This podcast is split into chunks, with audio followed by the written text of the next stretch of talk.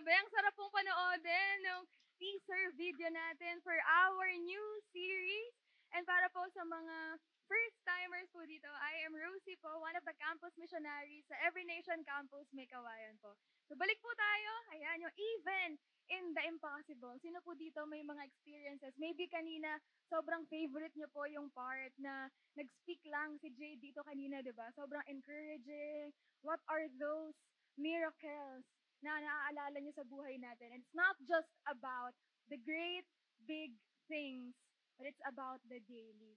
You know what? Ang sarap lang po na bumalik kasi we're going to have our mid-year prayer and fasting this coming July 5 to 7. So later po, meron po tayong um, booklet. Actually, isa na lang po to. So, ano po ninyo na po? Hindi, joke lang. Ayan. Uh, madami pa po. So, kuha po tayo dito, we can go back. Ang sarap po na kapag ka, uh, umupo ka, date with God, tapos bubuklatin mo lang nakalagay dito, ma-realize natin just how good God has been in our life. Ano-ano yung mga bagay na hindi ko pala napagpapasalamat to kay God. Then we're able to take a look doon sa past natin and dalhin siya sa present and being mindful sa kinabukasan pa natin kasi yun po yung dadalhin natin. And, and what I love about uh, kasi ano po, di ba, nag-spend time tayo to just being quiet with God, fasting from the things na usually ginagawa natin para magkaroon ng time na mag-spend tayo, magbasa tayo ng Bible, reflect about our life, ano yung sinasabi sa atin ni God. Sobrang sarap po. Kaya itong three days na to, usually nga po one week, di ba? Pero ito, mid-year parent fasting, three weeks lang po. And I hope sa mga uh, people po na hindi pa po nakapag-try, ito na po yung time natin. Try it. It's one of the best things na may encounter natin as a Christian. So meron po tayong schedule dito sa July 5 to 7 po. Uh, meron po tayong prayer meeting. So, yung prayer meetings, ay, joke lang po, joke lang po. yung prayer meetings po natin, uh, 7 p.m. po siya mangyayari. So, dun po tayo. Sa, tingin po kayo sa uh, right side nyo, sa kanan po, over there. Ayan, pag-pray po natin yung kids habang tumitingin tayo. At the same time, uh, dun po tayo. Sama-sama po tayo dun. Pero don't worry, if ang worry nyo po ay, hala, hanggang 7 din yung pasok ko. So, paano na? Eh, gusto ko pa rin mag-join. Okay lang po yan kasi meron pa din po tayong online na prayer meeting. So later po punta po tayo doon, grab a booklet and be mindful sa ginagawa po ni God sa atin.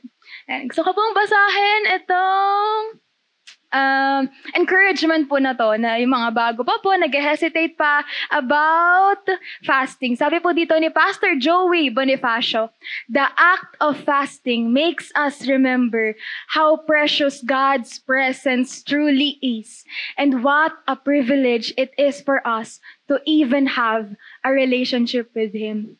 Maybe you've been walking with God uh, for the longest time or maybe bago ka pa lang. But alam niyo po, uh, in, in those, yung uh, naglalakad ng matagal na with God or yung kaunti pa lang, actually pareho lang po. Kasi if wala yung willingness, if wala yung vulnerability to come to God, mami-miss out po natin exactly what that says. Having a relationship with God is a privilege. So, i-take po natin yung opportunity na yun. When we say, na Lord, kanina nagka-cry out ka, kanina nakit, naramdaman ko po, ang daming nadala dun sa transition, kanina ni Jay sa encouragement niya. Tapos iba, ang sarap pong sabihin na, Lord, even in the impossible, I can do this. And you know, the secret to that impossibility is a trust that is founded in Jesus Christ Himself. So game po tayo doon. Let us take time. Hindi lang sa 5, tapos July 5 to 7, but even daily. Ganahan po tayo na magbasa ng Bible. And, ayan, welcome po natin uh, ang itong question na to. During this season, or maybe uh, medyo matagal-tagal na po, no, sa mga nakasama po sa prayer and fasting natin noong January, what is something that you're asking God ano po yung tinatanong mo lagi, pinagpo-pray mo lagi, di ba? Minsan may mga moments po ako with God, lalo na kapag prayer and fasting. Hey, Lord, copy-paste na naman yung ilalagay ko this year, di ba? Parang ang tagal-tagal ko nang pinagpo-pray nito, pero hindi pa din. What is that something? Katulad ng sa series, sabayan po natin yon. What is that impossibility that makes you feel, Lord, kaya pa ba? Lord, posible pa ba? Kahit matagal, kahit malaki, kahit imposible? Is it still the same God na nababasa natin sa Bible that we have now? What are you asking God? When was the last time na talagang may faith ka, may pananampalataya ka to ask God about it? And I want to share one of the best things that happened in my life. Yan. Ako, po yan, no? Kabataan days, di ba? Very, ano, shy. And ano po, nung mga panahon po na yan, tagal ko pong nag-pray ng kapatid. Kasi uh, both yung parents ko po, nagtatrabaho sila. So, di ba, sino po dito naka-experience? Yung ikaw lang mag-isa sa bahay, ikaw lang yung only child. Tapos, or maybe hindi mo na-experience na only child. Pero, walang, wala kang kalaro, walang nag-aalaga sa'yo So, yung mga ganun ako ng kabataan days ko po, na gusto ko lang naman ng kasama. Tapos pray ako ng pray, na dapat, Lord, bigyan mo na ako please. Yung papa ko po nasa abroad. Sabi ko sa kanya, pa, uwian mo naman ako ng baby. Not knowing na Delix po pala yung request kay papa. di ba? Pinapagalitan ako ni mama, alam baby, uwi dito. Ayan. So, uh, and then, eight years in the making, This is one of the greatest miracles in my life. So siya po yung uh, sumunod na kapatid ko. Eight years, uh, eight years po yung gap namin. And then nagkaroon pa another miracle. Yung uh, 10 years naman po yung gap namin. And then yung pinakabunso, 16 years yung gap po namin. And my favorite part is my, ay, may favorito palang kapatid. I mean, uh, a reminder of God that He is listening to me is uh, Roma. Kasi grabe po yun eh. Imagine 8 years, di ba? Tapos, ang dami mong kapag kabataan days, ang dami mong mga pinagdadaanan din. Which is yan, parents, uh, be mindful po tayo, di ba? Kapag sa mga pinagdadaanan ng mga kabataan, it's not a joke. Kasi nung, yung mga panahon na yon, ito pa lang yung kaalaman nila. And masakit po yung mga pinagdadaanan nila, nila na yon. So let's take them seriously. And during this time, ito na po kami. Yan, laki nga na, di ba? Magka-college na po siya. Again, sobrang amazed ako every time that I get to see my siblings growing up. Because they are always a reminder to me that miracles point to the miracle worker yung mas context po nito, uh, yung mother ko po, uh, nahihirapan po yung pagbubuntis niya during that time. May mga times po na uh, dalawang beses po siya nagkaroon ng miscarriage. So it's really hard. Yung pregnancy niya po, kailangan ingatan, kailangan mag-resign siya. Ang daming sacrifices na ginagawa. And yet, what I've seen even during that time is that God, galing mo in our life. Imagine those times wala pa akong personal encounter. Hindi ko pa naririnig yung gospel. Alam ko lang, nagpa-pray. Dapat mag, ano, mag-sacrifice. Yung mga sacrifice ko po noon, ano, ang pagmasahe kay mama. Oh Lord, binasahe ko si mama. Dapat, tutuparin mo yung ano ko, yung pinagpa-pray ko. Those silly things. Nakala natin matutumbasan kapag ginawa natin yun. But here comes to a point. The miracles na na-experience po natin, Whether that's ma- uh, grand, malaki, o yung mga pang-araw-araw po, I hope we're being mindful that it points to the miracle worker. I want us to be invited, hindi lang sa araw po na to, pero for the whole series. Let's keep that in mind, even in the impossible. Miracles, the theme of this year sa movement po natin is letting God be known. So kung may miracle kang pinagpa-pray ngayon, I hope that you are mindful na itong miracle na to ay magpo-point kung gaano ka-powerful, gaano ka-mindful si God sa atin. Can I invite every one of us po uh, to stand up and grab your Bible na nasa upuan po natin. Let us go together sa Luke chapter 4, verse 38 to 44. You can find it po sa page 502. Okay? Kapag po nandyan na kayo, sabihin niyo po, I feeling lang. Hindi, joke lang. Ayan. Okay na po ba? Kita na po natin. 502. 502. Okay na po. Okay po. Okay lang po ba request?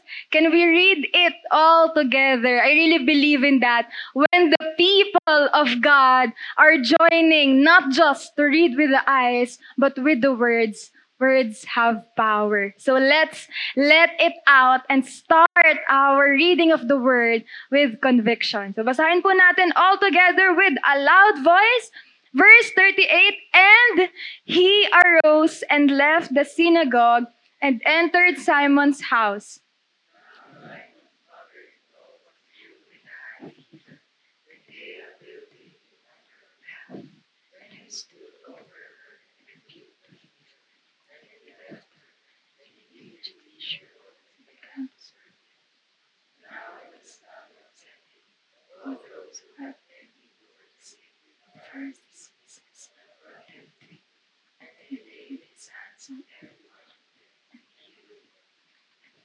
Also came out. You are the Son of God. He rebuked them would not allow them to speak, because they knew that it was the curse. And it was the departed and went into a desolate came and came and would not forget from Egypt. And he said to them, I must preach the good news of the kingdom to the other tongues as well. For I was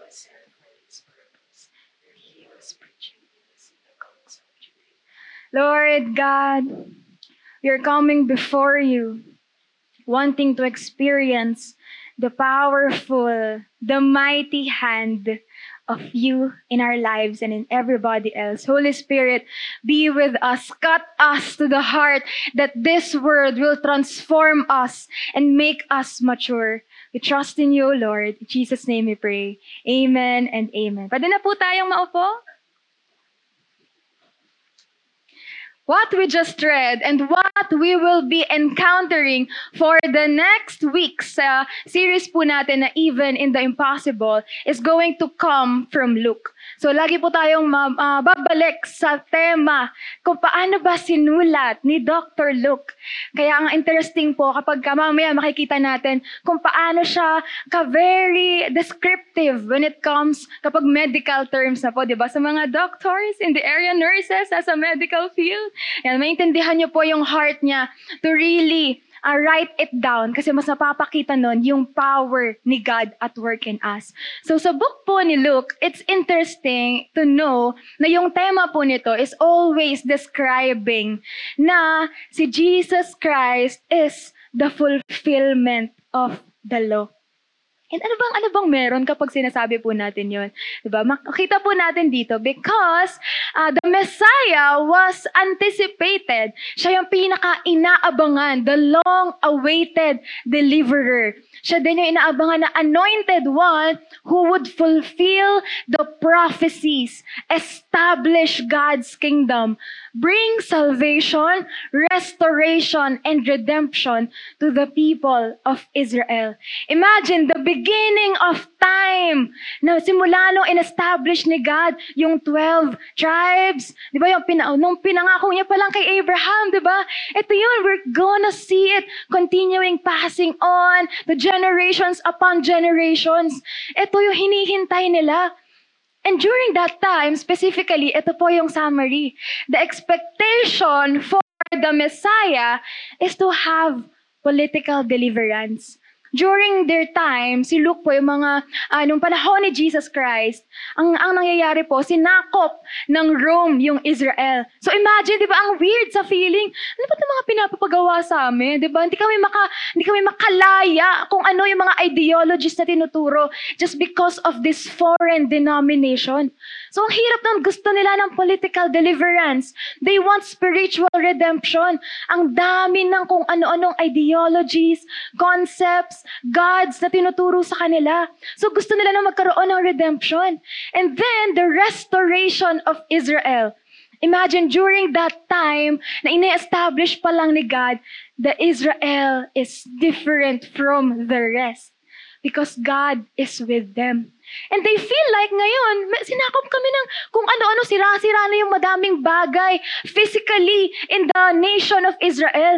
So paano ba ma-restore? Paano ba maging great yung nation namin? That's why they are crying out for the Messiah, for the Israel to be restored. And they want justice and righteousness in the world. They believe in this, that the Messiah is able to fulfill all of those things. Imagine yung kinukwento ko po kanina na 8 years. Diba, nung kabataan days ko po, para yung 8 years, di masyadong, well, ramdam siya. Pero imagine all of the prayers and the challenges as we're growing up. Yung situations na meron po kayo ngayon. The longings na dinadala natin ngayon. Di ba, pag, nag, pag nagbabasa po tayo sa Psalms, Oh God, for how long? Gaano mo ba katagal ibibigay yung mga prayers na to? And those longings, those ache, those frustrations, the same na nararamdaman ng Israelites as they are waiting for this person. So when Luke is talking about na Jesus Christ is the Messiah, ito yung weight na dinadala. Ito yung ibig sabihin kung ano yung if-free sila. Hindi lang isang aspect ng buhay nila. Hindi lang para sa sarili nila, pero para sa buong bayan. Imagine ang bigat po nun. And yet it was indeed fulfilled. That is why I want to introduce that the miracle worker that we have is the word fulfilled. He is the firm foundation. So what po kung firm foundation siya, di ba? Whenever we're singing, whenever we're pouring our hearts to God, ito po yung magpapaalala sa atin. Grabe. Di ba ang comforting po nun?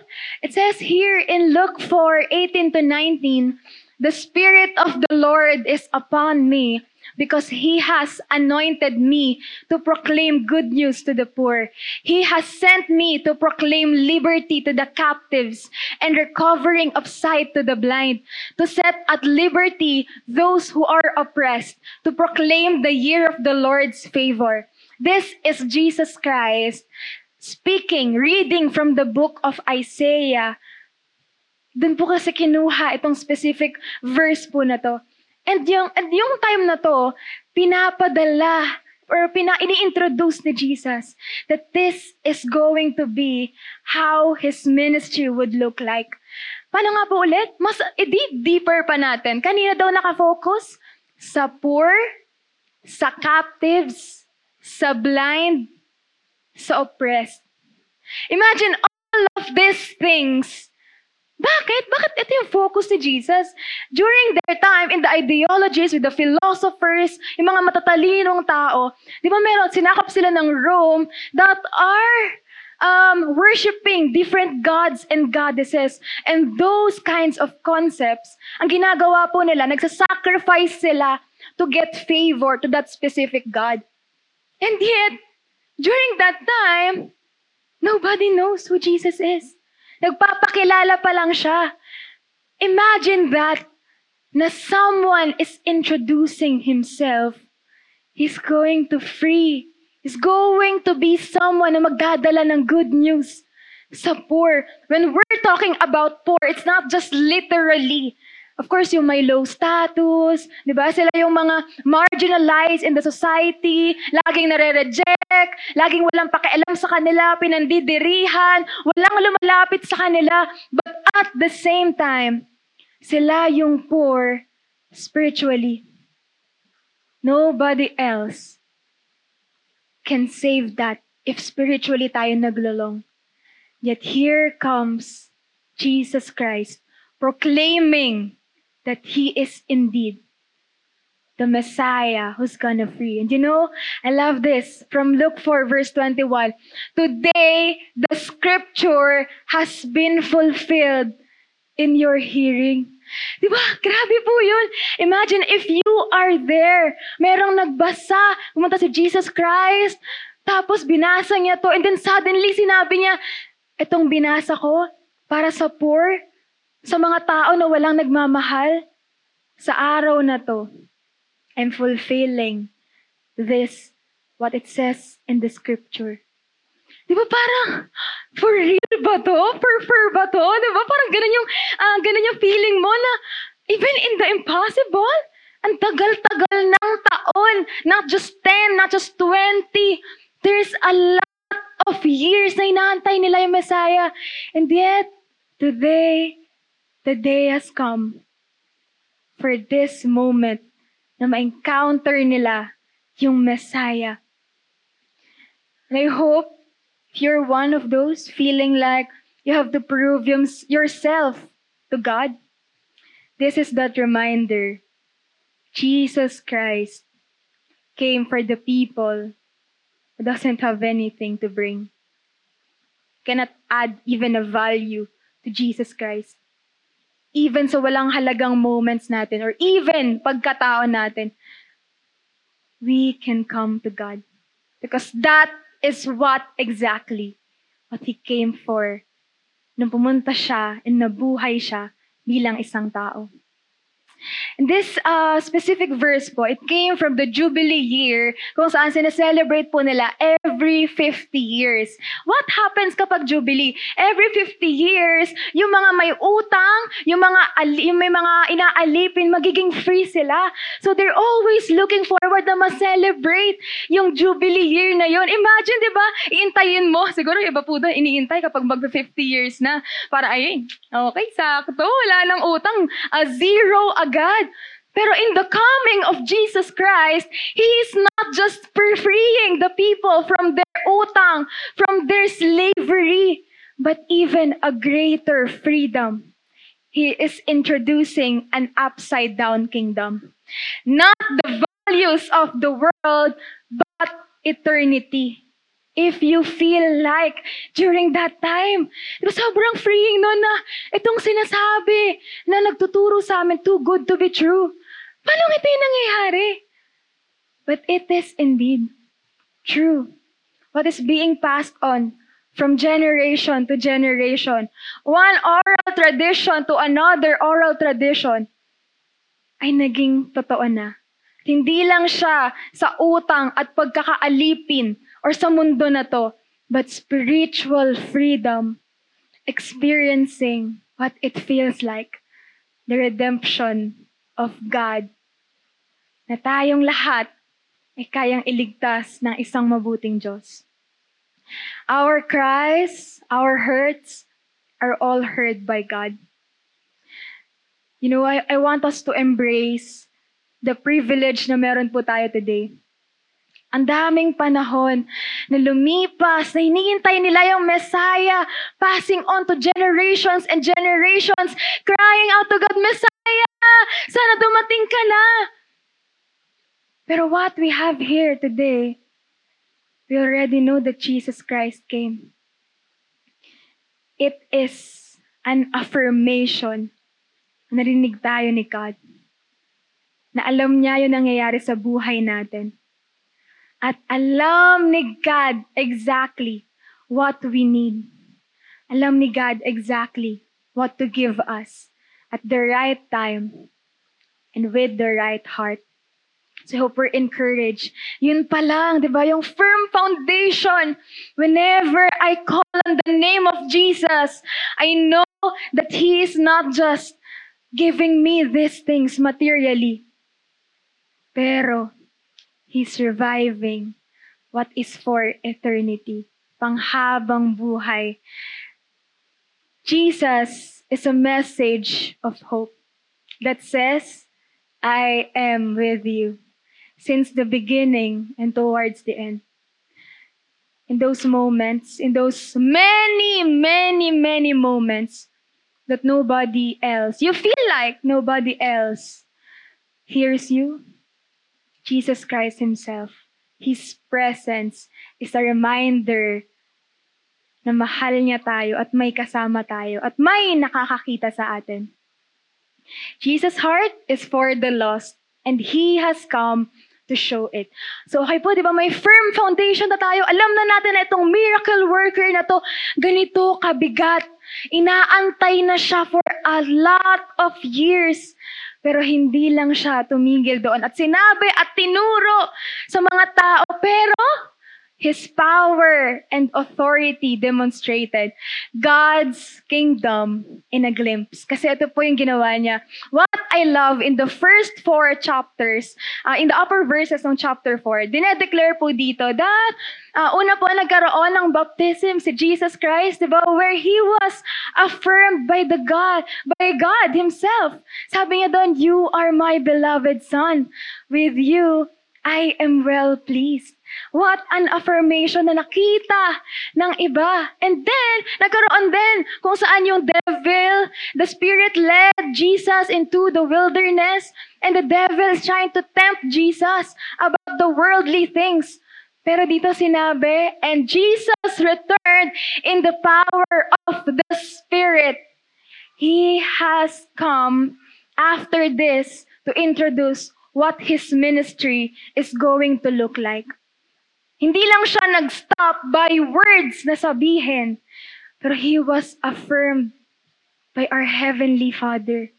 He is also guided by the power of the Holy Spirit. And sabi po dito, all spoke well of him and marveled at the gracious words that were coming from his mouth. As he teaches, as he began to teach, nagmamarvel yung mga tao kasi ang galing naman ito. Ba't ganun siya ka-eloquent?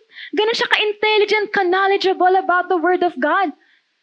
And then, po tayo sa uh, upper verse pa, meron pong time habang nagtuturo siya, yung demon na mismo yung nagsabi that he is the Son of God. Pero ano yung ginawa ni Jesus? He asked that demon through his words na tumahimik siya. And then that specific demon was, uh, na, naalis siya doon sa place na yon. Diba? Ay, amazing experience with just a word na ipakita ni Jesus yung authority and yung power niya. Another instance, di ba? Sabi din ng mga tao, in-affirm nila, bakit ano, anong meron sa kanya? For with authority and power, He commands the unclean spirits and they come out during their time, it has to be in a specific ritual para mapaalis yung mga demons, yung mga unclean spirits. And then they are just seeing this man. Wow! With just a word, rebuking, warning, sending warning to those unclean evil spirits. What a power, what an authority this man have. Amazed po sila doon. And punta po tayo kasi binasa nating text kanina which uh, specifies, again, doktor po si Luke. And when he says na yung mother-in-law po ni Peter is ill with a high fever, it's not just speaking na, okay, kailangan lang niya ng bimpo. Ayan. Gagaling na din niya. Magpahinga lang siya.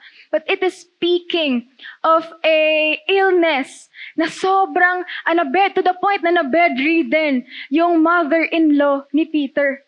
And yet, what did Jesus did? He rebuked the fever and it left her with just a word, merong immediate and complete healing of the mother-in-law. Are we realizing the authority and the power of Jesus' word? With just a word, the same way kung paano niya pinalayas yung mga demonyo is the same way that He did to rebuke and para maalis itong sakit na to from the mother. This fever, an illness, even bows down to Jesus. Wala namang kamalayan yung illness na yon. And yet, with the powerful word and authority of Jesus Christ, He's able to do that. Jesus' words have authority and power. In the many, many, many times na nandito po tayo inside the church, repeating over and over, singing, worshiping, reading the Bible, victory groups, attending discipleship classes, have we stopped and really realized the power that is in Jesus? Or nakalimutan na natin. Parang, ah, binasa ko lang yan. Di ba? Parang yung movie lang yan. Di ba? Minsan, ine-equate natin yung word na binibigay, yung mga manifesting positive thoughts sa word na binibigay ni Jesus. But hey, Jesus' words have authority and power. We cannot even compare it to the world. So when we say, when we read the word of God, Nobody else, no one else, nothing in this world can compare to the power na kayang dalin ni Jesus. Yes, it comforts us. Yung mga nabririnig natin na encouragement from one another. But nothing and never anything else na makakapagdala ng hope sa atin yung ibang bagay aside from the authority and power of the word Jesus himself. It says in Hebrews 1 to 3, He is the radiance of the glory of God and the exact imprint of His nature, and He upholds the universe by the word of His power. Does it sound familiar? The words coming out of mouth when the creation was built. Di ba ang po nun? In the same way that everything else around us was built, kung paano nabuo lahat ng bagay na nakikita natin with just a word, the same thing. That is indeed in this Messiah. One word. Power and authority. Sana ma-encourage po tayo. God's promises are real. Hindi lang tayo nag iimbento dito. Hindi lang tayo pumupunta dito para mag-gather, na magkaroon ka ng temporary encouragement. And paglabas mo doon, parang, ah, la la la, Facebook, TikTok, back na ulit. Or YouTube na ulit, vlogs na lang, lifestyle na lang ulit ng iba. I hope not. As we realize kung gaano kabigat, gaano ka-powerful yung salita ng Diyos, That's the same thing.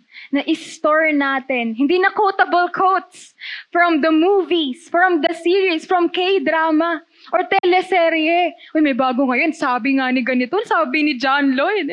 Siya pa ba yung sikat? Joshua Garcia, di ba? Hindi na yon yung mga pagkukotan natin. But the promises of God, that is indeed true. The miracles of one led to many more experience. Nagsimula lang sa bahay ni Peter. Intentionally, Jesus, pumunta siya doon, nirebuke niya yung sakit, and kumalat yun sa ibang places. And then, we see here na uh, habang palubog na yung araw, context po nito, bakit kailangan lumubog pa yung araw? Kailangan ba dark, ano, dark yung paligid para gumana yung power ni Jesus? The context is, it is Sabbath day. So, bawal po silang uh, carrying someone na may sakit is considered as a sin. Kaya, kailangan pa nilang hintayin na matapos yung Sabbath day nila. So, ngayon, nung uh, patapos na yung Sabbath nila, dinala nila kay Jesus lahat. Di ba, imagine the excitement of the people. Di ba, kung tayo po mga Pilipino, very, very makaka-relate dyan eh. Di ba, sa, ano pa lang, traffic, tapos meron nagkukumpulan. Di ba, parang ikaw din, babagalan mo kasi ano pa nangyayari doon? So, imagine, during their time, time, time, during their time, oral tradition. So, kung tayo, very active mga Pilipino to make chika with each other, eh, alam mo ba, imagine their culture, oral tradition, kung gaano kabilis lumalabas yung balita sa mga tao. And so they went there, yung mga various diseases, din nila kay Jesus. Na this one, nagtuturo sa synagogue, sobrang amazing. Dali natin yung mga may sakit dyan. What I love this verse is Jesus laid his hands on every one of them and healed them. If Jesus is so powerful, He could have, in one word, just say, oh, lahat ng nakapila, boom, okay na yan. Di ba? Pwede naman yun kasi sobrang powerful niya. But He chose to lay His hands on every one of them and heal them. Yes, Jesus Christ is indeed powerful with great authority. But in this verse, we see the heart of Jesus to meet us personally and intentionally. if you are coming to Jesus, you're not just another person. You are the person that He wants to meet. You are the person that is welcome in His kingdom. So lumapit po tayo sa Kanya with all confidence if all of these people na hindi pa alam kung ano yung mangyayari sa buhay ni Jesus can come with confidence, eh paano pa tayo? Paano pa tayo na nakakapag uh, punta sa church, declaring His name over and over, na-receive na si Jesus as Lord and Savior? What more pa yung confidence na meron tayo? What more pa yung lapit natin sa Kanya, yung matanggap natin, and maging willing tayo na, Lord, nga no, di pala ako lumalapit sa'yo. Lord, oo nga, lagi ko nakakalimutan. Lord, sorry. Ang ilap ko pala talaga sa'yo. Pero I hope we are reminded the miracle worker is personal and intentional. Jesus is not just healing them for the sake, sige, ma-heal na kayo. You know what? During their time, yung mga illnesses na yun, that makes them uh, unclean people. So, ang dami na mga hassle sa societal status nila. Nilalayuan, kailangan sumigaw, o may unclean jam, kay lalapit. Kasi ang daming bawal sa kanila. So, when Jesus heals them, it's not just about their physical limitation but it's also about their spiritual health. Jesus is indeed not just for the temporal things, but for eternity. Hindi lang niya tinitignan, ano ba yung mga kailangan mo ngayon? Pero looking beyond that, ano pa yung pwede nating gawin so that what you are in right now, yes, ang hirap, but God has a plan. Kailangan niyang unti-untiin yung mga things. Kasi nakikita niya yung bigger picture that we cannot. And if we're waiting for healing, miracles to happen in our life, and it seems so slow, pero tayo ma-remind nito, hey, o nga pala, intentional nga pala, and personal si Jesus. So the same way na nangyari kay uh, sa isang tao, we cannot compare it to another person. Kasi personal tayong i-encounter ni Lord. Personal siyang magbibigay ng kasagutan sa atin, ng healing, ng whole restoration. I want to share this story. Probably sa mga kachika ko po dito, ilang beses ko nang nachika si Paula. Pero don't worry, may update po ngayon. Ayan. So, I want to share this powerful student. Ayan, si Paula po yun, one of our student leaders. Every time that I see her, sobrang amazed ako. Parang, Lord, grabe, totoo ka talaga. And sana po, this time, ma-encourage din tayo na when we reach someone, di ba sa uh, kanina pong point natin, is one miracle led to many more to experience God Himself. And that's what exactly this student did. Hindi lang niya hinayaan na sa kanya mag-stop yung pag-share ng gospel, makaranas ng freedom, makaranas ng salvation, ng provision, ng community. But she has invited her whole family.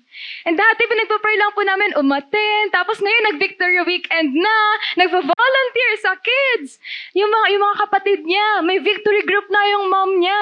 And yung magpa-purple book na sila, nag-discipleship classes na sila. So imagine that with just one, we can do this. With just one person. Tignan niyo po yung katabi niyo that one person can be the very person and is the very person, present tense, na gagamitin ni Lord. One person lead to many more salvation. I love that about Jesus. Hindi niya nililimit yung mga bagay sa isang tao lang. And the more na minamahal natin si Jesus, the more, di ba, na natutunaw yung puso natin na, hala, hindi pa niya alam yung gospel, kaya siya ganito mag-isip eh. Kaya din po sana, tayo as a church community, kapag nag-share, nag-engage, di ba, may mga moments na, ano ba naman, yung pa din yung mindset niya, di ba? Hey, let's be patient. Ganon din po tayo dati. Di ba? Ganon din mindset natin. Ang tagal magbago, ang tagal ng transformation. Because it will really take a lot of time para ma-renew yung mind natin. Kailangan natin maging patient. Kasi nga, they do not know Jesus yet. Let us be encouraged. Every time we go here sa church, may nakita tayo nagdala ng family, nag-engage ng someone, let's celebrate that. Kasi that is the power of the church. We're going here, gathering here, not because we're perfect, but because we're building the kingdom of God to be fully restored, to be fully redeemed back to God. And the next time you feel so low, feeling mo po ngayon, no, na-discourage ka, wala lang ako madala sa church. Uh, uh, discouraged ka ako sa life ko ngayon. But our reminder is, again, all of us here, Jesus is at work as and in our lives with authority and power. And therefore, we are we have no longer uh, have an excuse na hindi ko kaya. Kasi ang assignment lang natin, share natin sa kanila si Jesus, dalin natin sila dito, i-expose natin sila, and let them grow so that from one salvation, it can lead to a family, to a community, to the whole wide world. It takes faith to do that. And Jesus is introducing that in the beginning of his ministry. But while Jesus met people's felt needs, meron siyang greater purpose in mind. He wants to address their ultimate need for eternal hope. So yes, napagaling sila and everything else. Pero wait, may kulang. Kasi gusto ng mga people na magstay siya. But Jesus wants salvation for everyone because it is our ultimate need. Sabi dito ng mga tao, um, hinahanap siya, tapos gustong, uh, gusto pala, uh, gusto siya na magstay lang sa town na yon. Kasi na-experience nila eh, di ba? Yung tendency nating mga tao na pag may nagbibigay sa atin ng blessing, ng comfort, we want that person to stay. And Jesus is not an exemption. Lalo na napakita ni Jesus kung gaano siya ka-powerful. Imagine what runs through the people's mind. Diba kung kaya niyang pagalingin to, what more pa? We can have the tendency to go after the miracles and not Jesus Christ himself. But Jesus was so firm in this as he says, I must preach the good news of the kingdom of God to the other towns as well, for I was sent for this purpose. The emphasis na siya ay pinadala para i-preach yung good news sa mga tao. They were just running after mga bagay na pang dito lang. Pero hindi natin madadala to the eternal life. After nun, magkakasakit ulit sila. After nun, hahabulin ulit nila si Jesus. But Jesus is making a point. It's not just for this world. The good news will help us. Hindi lang mabago yung perspective natin, pero para ma-excite na death is not the end. But Jesus is after the preaching of the good news ultimate need po natin yung salvation. So if there are times you're coming here sa church with a mindset not that says, ah, Lord, simba tayo for today, ah. Bigat ng loob natin eh. Daming problema in life, daming babayaran, kailangan, um, uh, kailangan ng strength, kailangan ng encouragement. Pero did we ever think they're coming here as a church because we're excited to come and hear God Himself? When was the last time naging intentional tayo na more than the prayers that we want to be answered, I just want to spend time with God. Just want to dig deeper in my relationship with Him. Because all of these things, lahat po ng sinusulat natin, kapag prayer and fasting ng mga temporal things, it makes us happy. It makes us glad. It makes us receive so many testimonies. But at the end of it all, pag nasira yon, pag nawala yon, we're gonna run back to God. And this is the point of Jesus. Na hindi yung mga bagay sa mundo na to, yung yayakapin natin at yung sasambahin natin, but Jesus Christ Himself. Worshipping Him with all of our hearts. If hindi sasagutin ni Jesus yung mga pinagdarasal natin ngayon, would we still be energized, be passionate to volunteer, to sit there, to hear God's word? Or are we going to be the first to say, out na ako dyan, wala palang kapalit? Out na ako dyan, wala naman pala mangyayari. Wala naman palang ano, uh, baon after ko pumunta, anong kapalit? I hope it's not about the temporary things. Pero yung kaya po nating dalin, kahit mawala lahat, kahit gumuho lahat, kahit ano yung mabago sa sitwasyon natin, meron tayong itataas na pangalan dahil hindi dito pumunta si Jesus to be a man for the sake na bigyan tayo ng magandang buhay sa mundong to. But to let us see na even if ganito yung buhay, merong hope that is real and true through Jesus Christ Himself. Jesus could have stayed in one town. Diba? Pwede namang doon na lang siya, malimit na lang doon. Tapos sige, kalat nyo na lang, papuntayin nyo na lang dito. But again, the heart of Jesus for everybody else. If you are feeling jealous of others' blessing, kung paano nila na-encounter si Jesus, look Just how Jesus went from one place to another, one person to another, one disease from another illness to another demon possession. All of the needs binibigay at sinasagot ni Jesus to point us. Yes, these are miracles. But hey, this is pointing to a greater need. That is in need, our need to be saved, to be sought. The people there, yung humahabol kay Jesus, it's funny how they think na sila yung humahabol. Sila, Jesus, wag kang, wag kang umalis sa town namin. Feeling nila, kailangan nilang habulin si Jesus. Sabi ni Luke in 1910, the man, the Son of Man came to seek and to save the lost. Whenever we feel like, Lord, kayong habol ng habol sa'yo. Lord, dami ko nang sinacrifice masyado. Lord, wala bang, wala ka bang pamalit dyan? Dami ko nang nagawa for you. Hey, church, this is a reminder. Jesus was the first one siya yung unang nag-establish ng relationship with us. Siya yung unang humabol. Siya yung unang nagtyaga. Siya yung unang nagmahal at nagsakripisyo para maipakita sa atin kung gaano tayo ka, ka-willing kung gaano tayo dapat maging willing. Kung gaano tayo dapat makakita ng ibang perspective about this life. So if you are giving up on this life, and you're thinking, this is my last chance to encourage, we cannot see the things, but we can know of Him.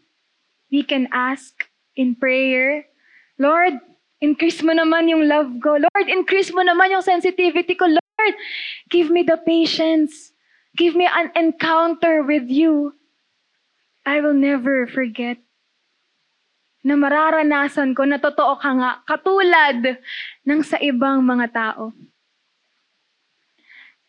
As we sing again and worship God,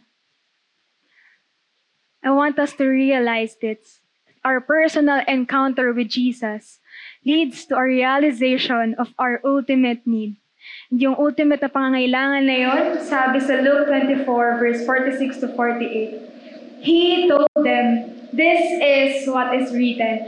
The Messiah will suffer and rise from the dead on the third day, and repentance for the forgiveness of sins will be preached in his name to all nations, beginning at Jerusalem.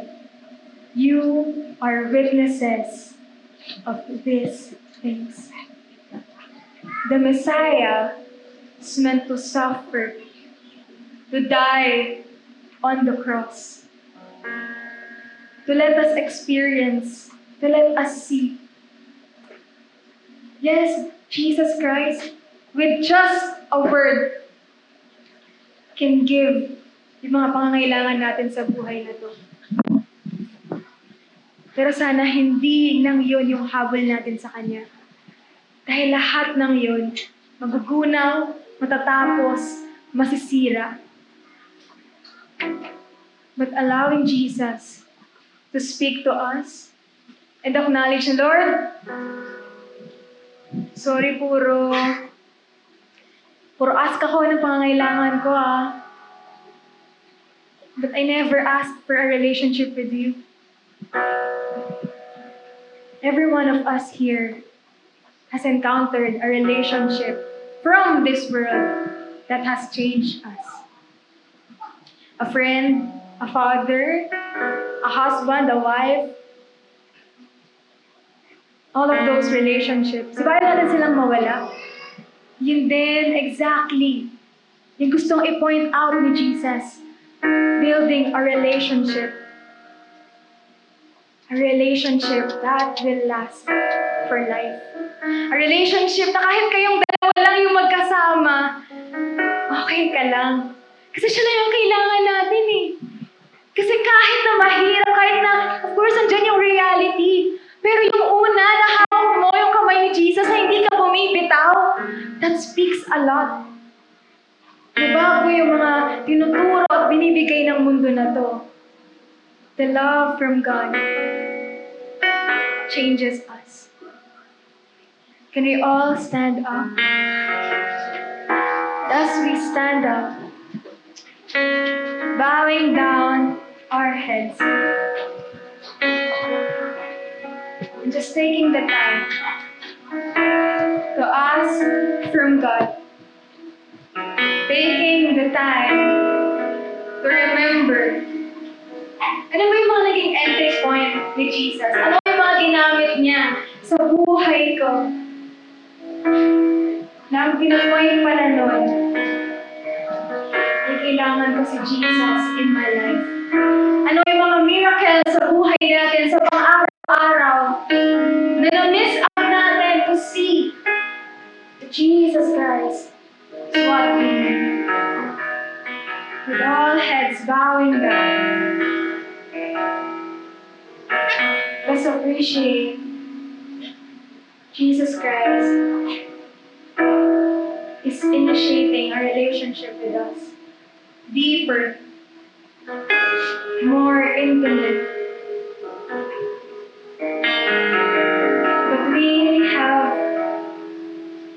Repent, to acknowledge na Lord, magkukulang at magkukulang ako. Lord, magkakasala at magkakasala ako. Lord, manghihingi ako at manghihingi sa'yo. Tatakbo ako sa mundo. But Lord, I want a relationship with you. I want a change of heart. I want to receive not just the temporary things, pero yung panghabang buhay, kaligtasan kasama ko.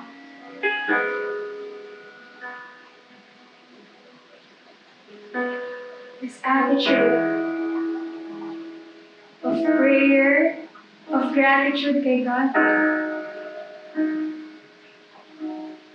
let us keep in mind His personal and intentional act